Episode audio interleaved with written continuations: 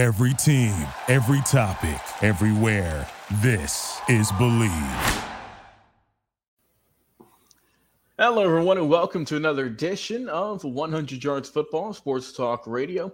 I'm going to be host and producer this afternoon, Logan Landers, and joining me to talk about the NFC Championship game preview between the San Francisco 49ers and the Detroit Lions. As always, Mr. Football, Vincent Turner. How are you doing this afternoon, Vincent? Hey, how you doing today, Mr. Logan Landis? It's football time in the state of Georgia.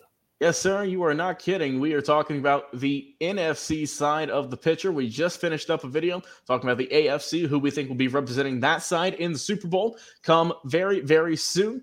And guys, before we get into it, if you enjoyed the episode, give us a like, follow, share, and subscribe on our social media platforms on Facebook and YouTube so you don't miss a single episode. We have a well over a thousand plus on each channels, and also you can check us out on our podcast. Thanks to the fine folks at the Bleav Podcast Network for helping us out, hooking us up. And if you guys enjoy podcasts on platforms like Spotify or Apple Podcast or really anywhere else, you can find us there each and every single week. Well, Vincent, let's get right into it, my man. Talking about the San Francisco 49ers up to bat first. They got the close win in the divisional round against the Green Bay Packers. Final score in that game 24 to 21. San Francisco did most of their damage in the fourth quarter where it matters the most. That's when they scored 10 points. But when you look at this game, and I'm going to bring this up, you say, oh man, it was a close game. It was, you know, maybe you see something like that. Maybe it's a late game field goal that got the win, or maybe they scrambled in the last minute. But no, what I see is I saw a Kansas City, excuse me, I saw a San Francisco team just manipulate time management, just march down the field, Vincent, in a 12 play drive, 69 yards, over five minutes to seal the ball game. That is what great teams do. They scored, they had just over a minute left in the ball game, and Green Bay could not come away with anything. That's what good teams do. You don't panic in the fourth quarter and you get the job done. And you know, you give the ball to your best player, and that's been Chris McCaffrey. Ever since he got traded over to San Francisco. He has been lights out. Obviously, 17 carries on the day for him, 98 yards and two touchdowns. He's been their MVP this season, no question about it. Brock Purdy did his work also. 252 through the air, one touchdown, no INTs, only sacked once. As long as Purdy can keep the ball clean, as long as he can keep it clean, not get sacked any, limit the turnovers, limit the interceptions, fumbles, San Francisco might be the most complete team in the NFL. I mean, I talked about Chris McCaffrey. I've talked about Brock Purdy. Let's talk about that dynamic receiving corps. Tight end George Kittle has been electric this postseason. Four catches for 81 yards and a touchdown against Green Bay. Jauan Jennings has been solid as well. Brandon Aiyuk's always there. Deebo Samuel is always a big play threat. So this San Francisco offense, Vincent, while they didn't put up a ton of points last week, they did get the win. And like I mentioned, the thing I liked most about them is that final drive when they were able to just roll down the field, do whatever they wanted to, and ultimately get the win. That's what I was most impressed by with San Francisco, that past win against Green Bay. But talk about their defense and how they were able to stand up Green Bay for most of the game. I'm gonna tell you, when you look at this San Francisco defense, I like the front seven. I think they haven't really played up to their potential especially in last week's game. I think Green Bay moved the ball on them a little bit, but when it was time, as you said, when it came critical in that fourth quarter, they made plays in that game.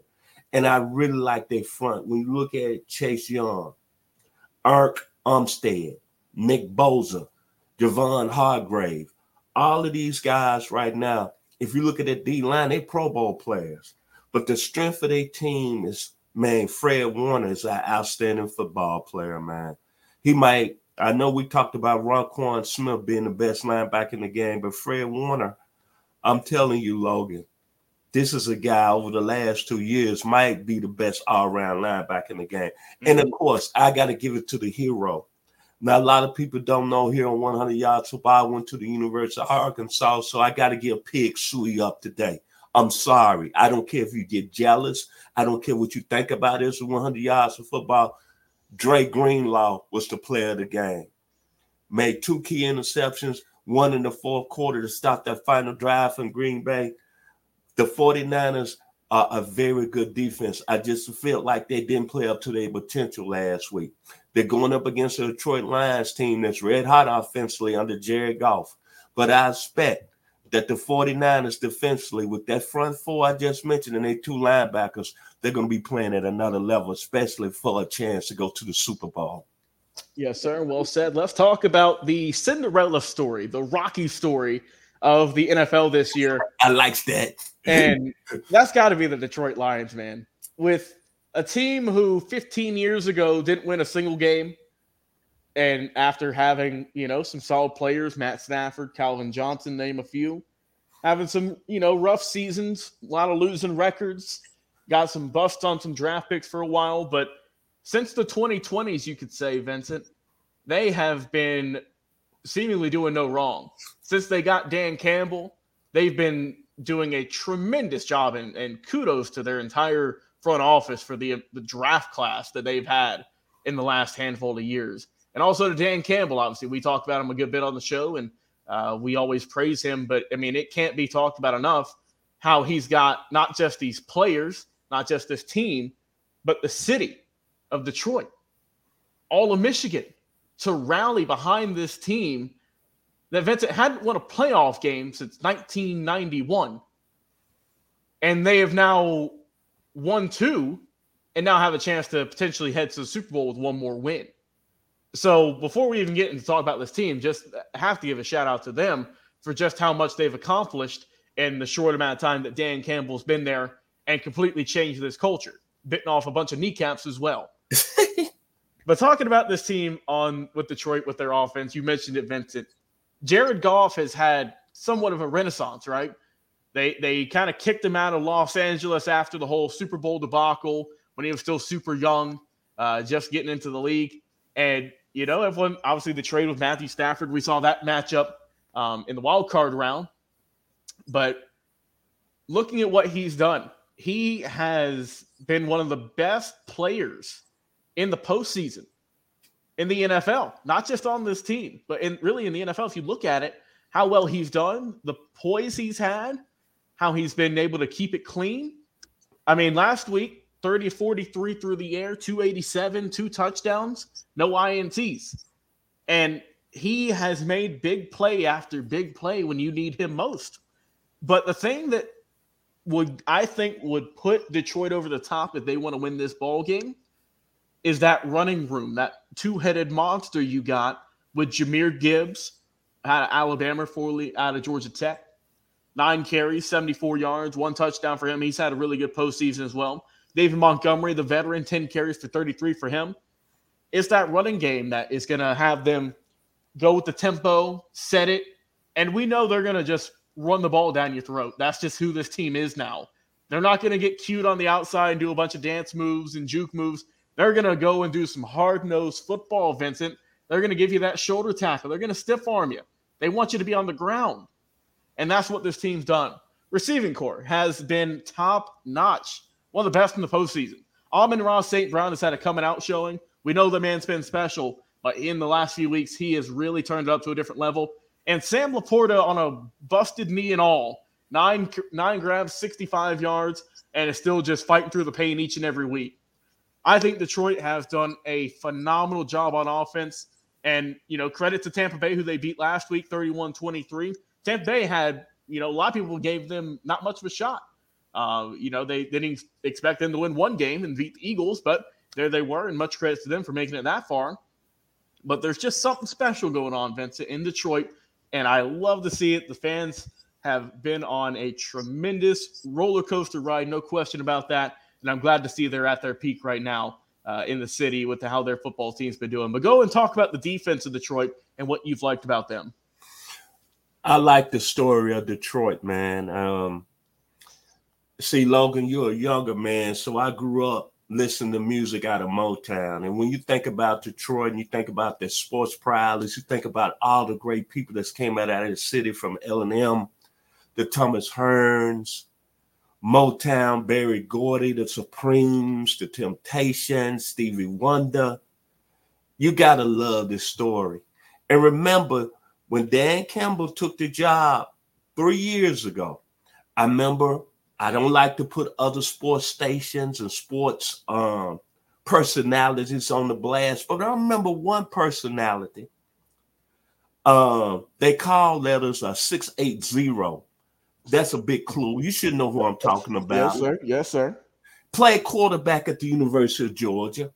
I'm not going to put his name out there. His initials BB. And I remember he called Dan Campbell an idiot for saying Dan Campbell is saying we're going to bite these kneecaps off. Well, when you look at it, and I know Logan, the Falcons are your team. You cover the Falcons, but right now, who's in the NFC Championship game? It ain't the Falcons, it's the Lions. Can you say that one more time, young man? It ain't the Falcons, Vincent. It's the Lions. Thank you. So, all you people that thought he was an idiot, Dan Campbell from Texas, a young man that played in this game, he has the Detroit Lions, and what a story, man.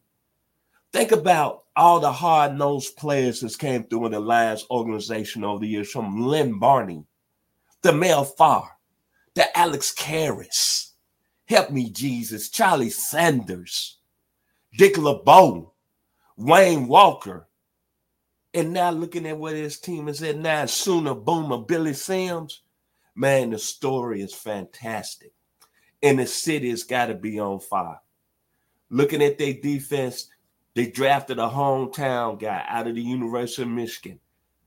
Followed his father that played in Michigan, Aidan Hutchinson. He might be the best defensive player right now left in the playoffs. And man, he doesn't he doesn't give you no moves. He coming off the line of scrimmage with power. And what's so great about this, I always say God is in this plan.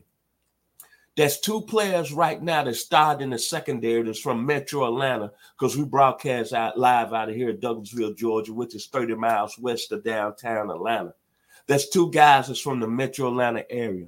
Mr. Brian Branch, mm-hmm.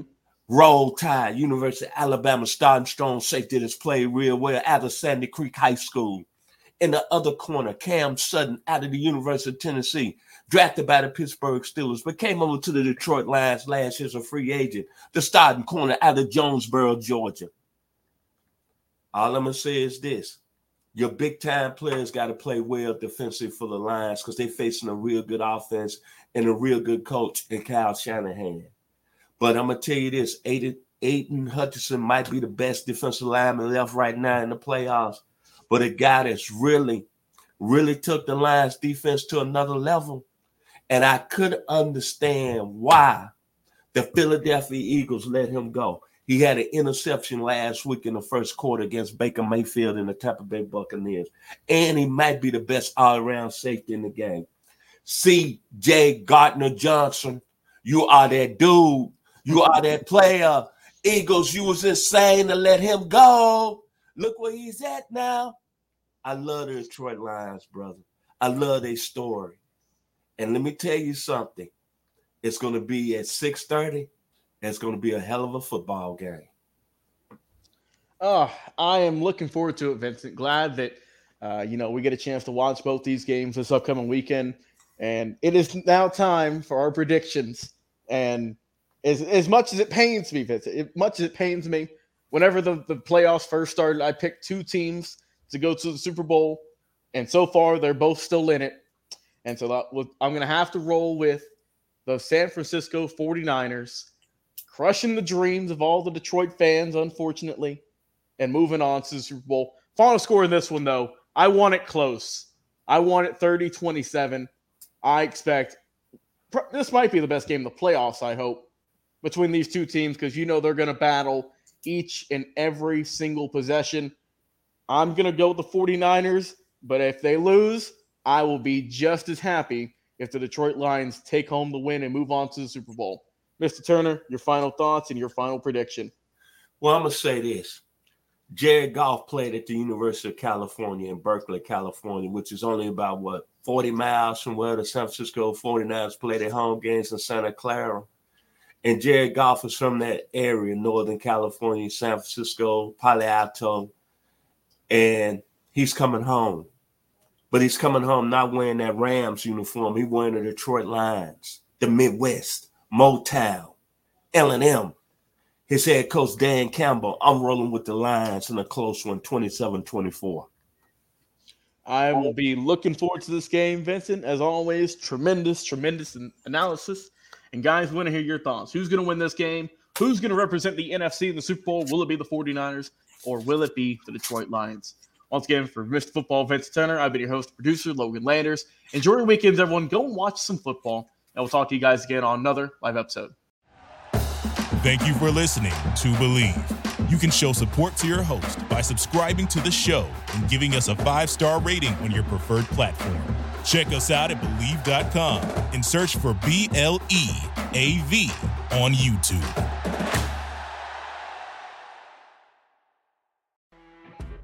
You know, when you're listening to a true crime story that has an unbelievable plot twist that makes you stop in your tracks? That's what our podcast, People Are the Worst, brings you with each episode. I'm Rachel. And I'm Rebecca. We're identical twins who love true crime cases that make you say, didn't see that coming, and we hate the people responsible for them. Listen to People Are the Worst now on Apple, Spotify, or wherever you get your podcasts.